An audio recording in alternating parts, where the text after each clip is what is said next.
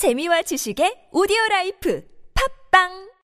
Let's get a checkup on the news that we need to know with reporter Chun Sung-cho. Good morning, Sung-cho. Good morning, Seung-yeon. Happy hump day. Yeah.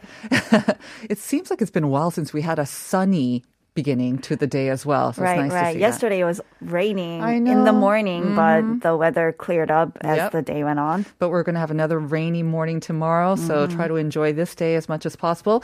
Let's get started with news on the vaccine front. Yesterday, we did talk about the Johnson & Johnson's Janssen vaccine that will be brought into Korea later this week. Reservations began yesterday, and we did kind of hint at it that the response seemed to be pretty explosive. And you're going to tell us about how appointments filled up very, very quickly. Right. I think explosive is the right word to describe what happened yesterday because reservations were taken online on a first-come, first-served basis. And as soon as the midnight clock struck, tens of thousands of newly eligible vaccine seekers tried to get reservations. And due to a dramatic surge in traffic, many had to spend hours on hold or got hit with system error messages. And at one point during the night, a pop-up message showed there were over 70,000 people waiting. The waiting time was estimated at more than 50 minutes. So according to the KDCA, the vaccination reservations for 900,000 Janssen shots were fully booked as of 6 p.m. yesterday, about 18 hours after the online booking system was opened. My goodness, it's like trying to get a BTS concert ticket, isn't it? Right. Even more difficult? I don't know. Why do you think the Janssen vaccine is so popular and has gotten such an explosive response? Well, first, of course, there are government incentives that they are working and effective. Well, starting in June, people who have gotten at least one dose of a COVID-19 vaccine will be exempt from limits on immediate family gatherings of a maximum of 8 people. And then from July, they will be able to walk on the street maskless. And if you're fully vaccinated after the second shot, you're exempted from the 2-week quarantine after traveling abroad. And then also you can ignore restrictions on private gatherings of more than 4 people from July. So I think more and more people are really willing to get the vaccine. I'm seeing some of my friends getting vaccine as well, the leftover vaccine, and they're pretty happy about it. They're 자랑행, aren't they? They're posting posts of their certificates, rather. Yeah. Exactly. And second reason why it's being so popular, well, young people who would have had to wait for months can now get the vaccine as Korea's system is only prioritizing older people at the moment.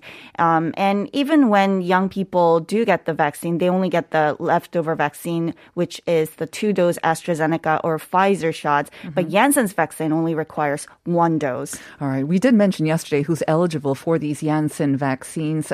Young people, like you say, but they do have to be over 30 years old, don't they?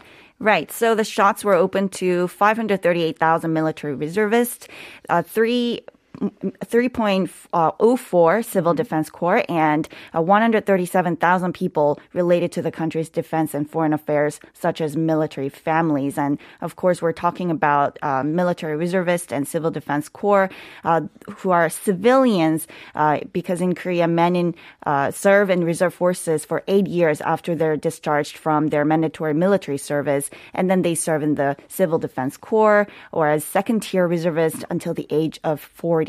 So Janssen shots will be administered from June 10th to 20th. Right. So 1 million doses are supposed to come in. And as you mentioned, more than 3 million Civil Defense Corps, lots of Yebigun, I think, are happy to receive this Janssen shot. All right. Another incentive maybe for those who are vaccinated.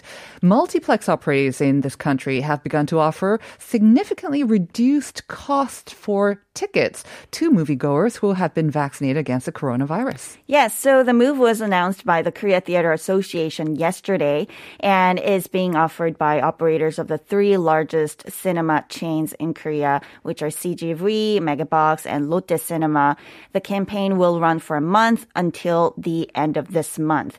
So people who can show that they have received at least 1 shot of vaccine, those with a certificate, will be offered a discount of 6,000 Korean won, which is about $5.40, on regular 2D film screenings, and that's about half the price in some venues. Wow, so the discount is 6,000 won. Yes. That's pretty big. Right. So the Korea Theater Association said they decided to launch this campaign in hopes of encouraging people to get vaccinated and return to normal daily life as soon as possible. And hopefully, of course, people will start returning to the theaters because the industry has been hit really hard by the pandemic, hasn't it? Of course. Can you believe South Korea was the world's fourth largest box office territory in 2019?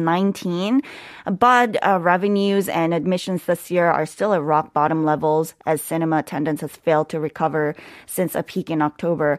So much of the 2021 weekend box office has languished in the only $3 to $4 million range. Though we saw a slight perk last weekend for the past 2 weeks because of the movie F9. F9? Mm-hmm. It's the Fast and Furious movie.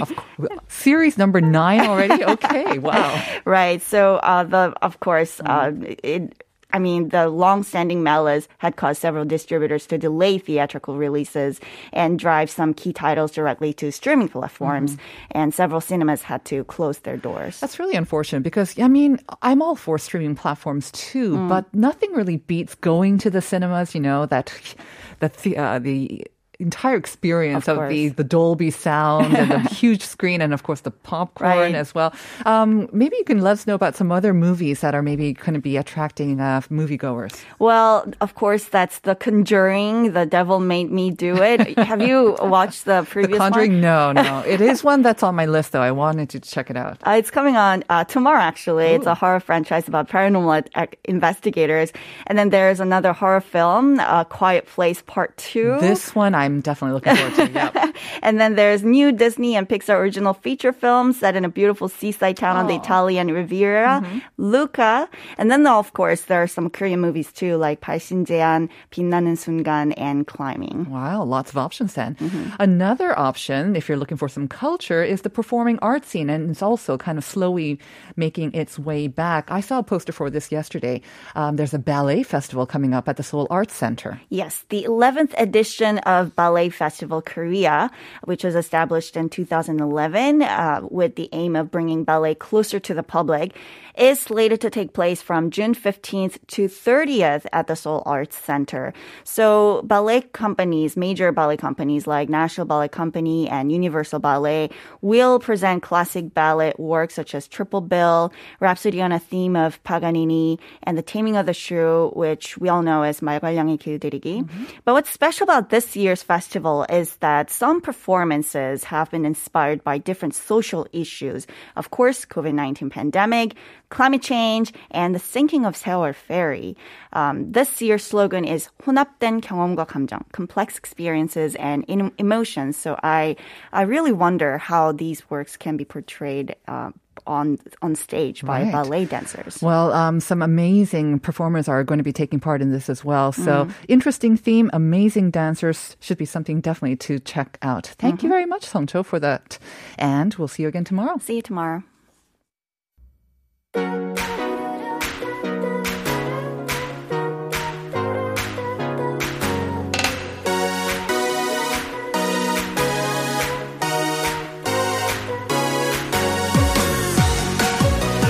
That is our cue for bringing a little sunshine into your Wednesday morning. It's Julia Mellor who brings all that energy of a sunshining day to us with her bright energy and smiley voice, of course. It's up your space time. Good morning, Julia. Good morning. I think that's the first time anyone said I have a smiley voice. You do, though. I could tell that underneath your mask, you're constantly smiling, right? And I think our listeners can feel it, too.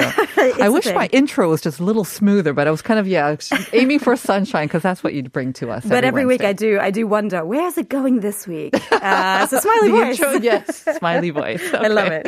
We are continuing the topic that we began last week about DIY, do it yourself. Yes. The way I said that, do it ourselves, I guess. Do it ourselves.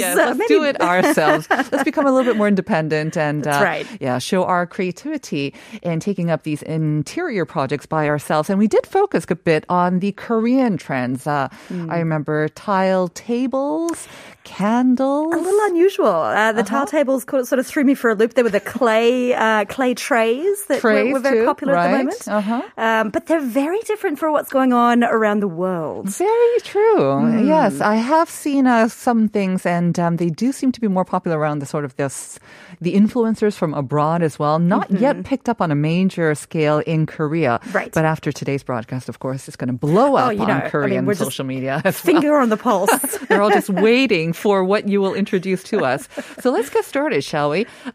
Yes, this first one, I have to say, caught me off guard a little bit. I did not know about this at all, that it could be an interior trend. I was absolutely blown away by this, and I started to look at sort of places that I could do this in my house. But it's genius, actually. Okay. And they're hanging jars. Hanging jars, yes. Which sounds awfully dangerous every way you think about it. It really does. But it's actually really, really smart, because we talked about in the zero waste session that we did that jars are a great way to use display. Mm-hmm. And I love using jars for color, for things like pasta and beans and things like that. But let me say, there's a compromise in your countertop space. Especially in Korea, not that much, right? We don't have a lot of space. It's always a matter of space, right? Always talking about space. So this is total genius. What you can do is glue the lids to, which sounds dangerous, but glue the lids to anything that's above you. So above a cabinet or underneath the cabinet. I guess the underside of a cabinet, right? Exactly. Or if you've got floating shelves, you know, sometimes in the kitchen you might have some installed floating shelves. So you glue just the lid. And then use very good glue, I have to say, right? Very strong, super glue. Yes. Maybe not the glue stick that we have at school. No. The red and green one, that doesn't really hold. But yeah, you want super glue. You want something that'll really get there. But then all you need to do is fill up your jars and then just twist them and hang them up whenever you need them. Take them down again and then stick them back up again. And it's quite smart. It's quite smart. And again, like, it's interesting. You know, it's fun as well. But I have to say, there is that element of danger, I'm thinking. Because like for me or my mother, who is not very good at screwing tops back onto jars in a very secure way. Yes. So I kind of did look this up, hanging storage jars, and I've seen a lot of images where not only do they use the tops, but you can also literally hang them, you know, using kind of rope-like material or whatever thing you have hanging around. And you can hang them from your countertops or your cabinets or even from the ceiling as well. Right. And it kind of does create a nice sort of interior space. It's almost like those sort of drop lights that have that effect. Plants that kind of have that as well. You know, and that thing that you just mentioned, so if you're hanging them, you can use like macrame or you can use sort of a string basket, which you can make yourself, do it ourselves. Should you want to go out to the back of your garden and get some grass and grab some green, pop it in.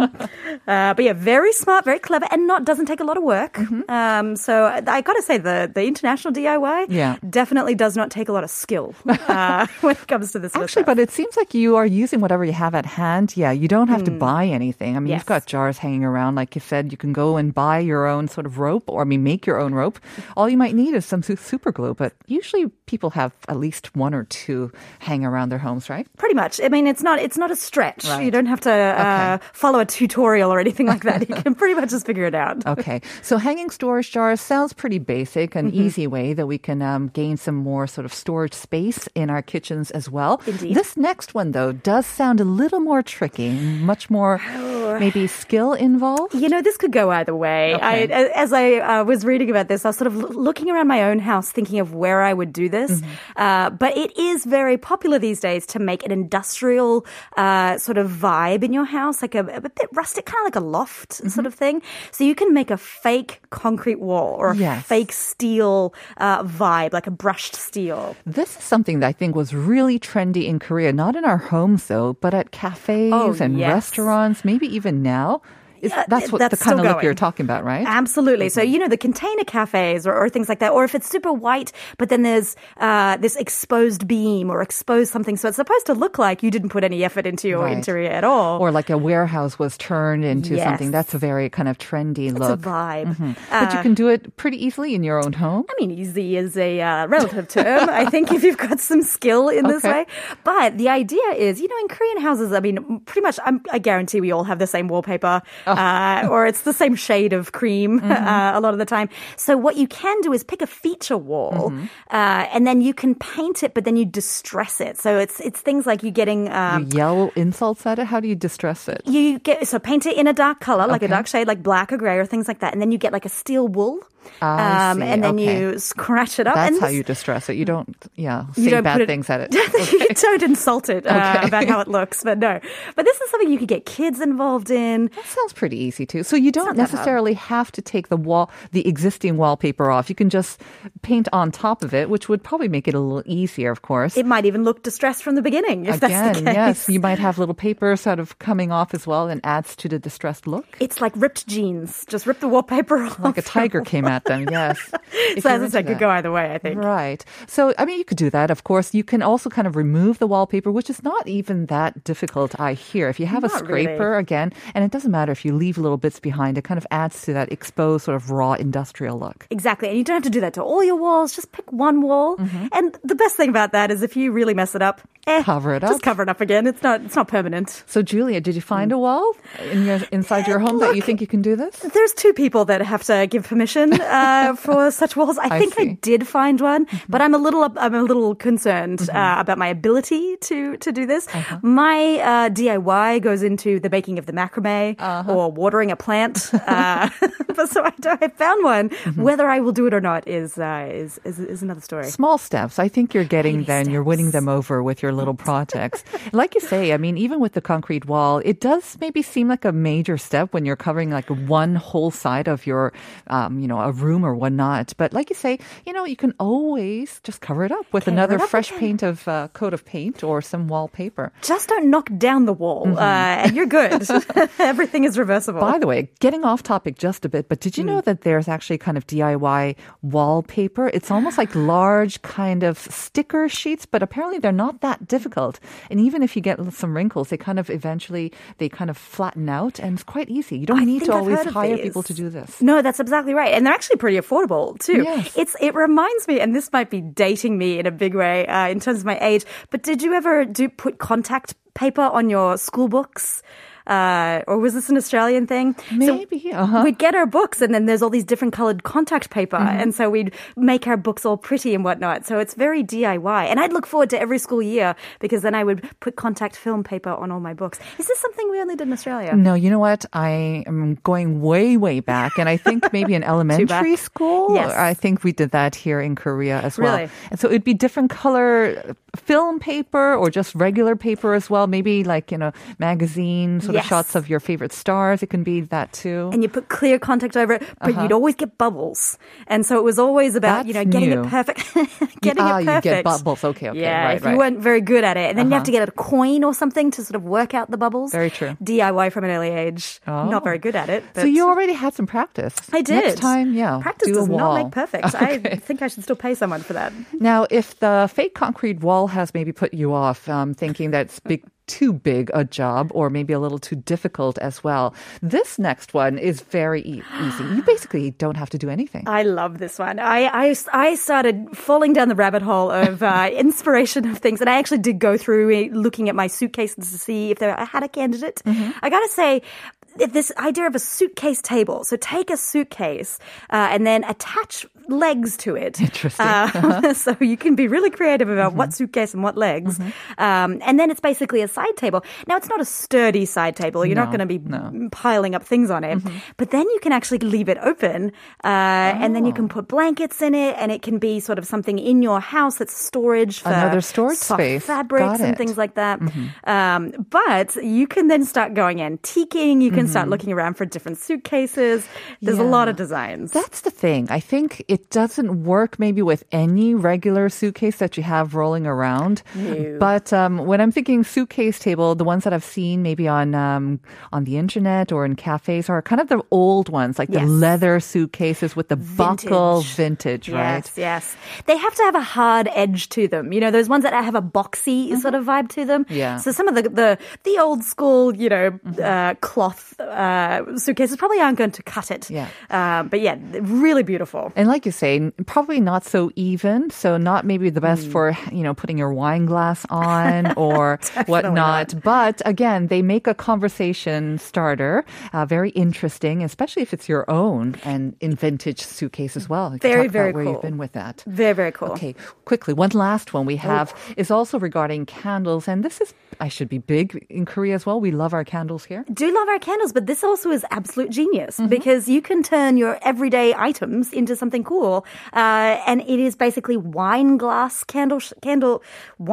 lampshades, I should say. Interesting. How do you do this? So basically grab your wine glass and you want to get LED tea lights, not the actual flame ones, because the glass, it's a metal conduit. Anyway, right. Danger. Uh-huh. So get LED, pop them in, but then what you can do is get cardboard and you roll the cardboard into almost like, you know, when you're making a megaphone? Yes. Into that shape. So it's got a conical sort of shape. Right. And then you attach that to the top of the wine glass so it covers the wine bulb part. I see. And then it's actually then a DIY little table lamp that you see in restaurants. I see. I kind of, I get them. Picture now. So you have the lampshade, so the wider part kind of stretches out. Yes. But again, because it's not an actual candle, it's safe. There's no harm or no risk of it actually burning down your house or whatnot. Yep. But it looks very pretty. And probably all of us have got a couple of wine glasses lying around. Plenty. When it's not in use, maybe you can... Usually mine are in use all the time. No, that's right. But, I mean, I definitely have my own wine glass in the household. But this is great. It's so easy. And then you can play around with colors. You can play around with all these different styles. Mm-hmm. And if it's a more sort of lighter... texture that when you turn the lamp on it sort of is iridescent and it sort of plays around with the light in your house. It's very really good idea. I've actually seen these sort of paper lantern lampshades being sold. I think it's kind of like a waxy paper, but they have different designs on them, and they are very, very portable, very great for camping if you decide to go camping as well and you want to add a little light as well. All right, some great ideas as always, Julia. Thank you very much. No worries. We'll see you next week. We'll be back with part 2 after this.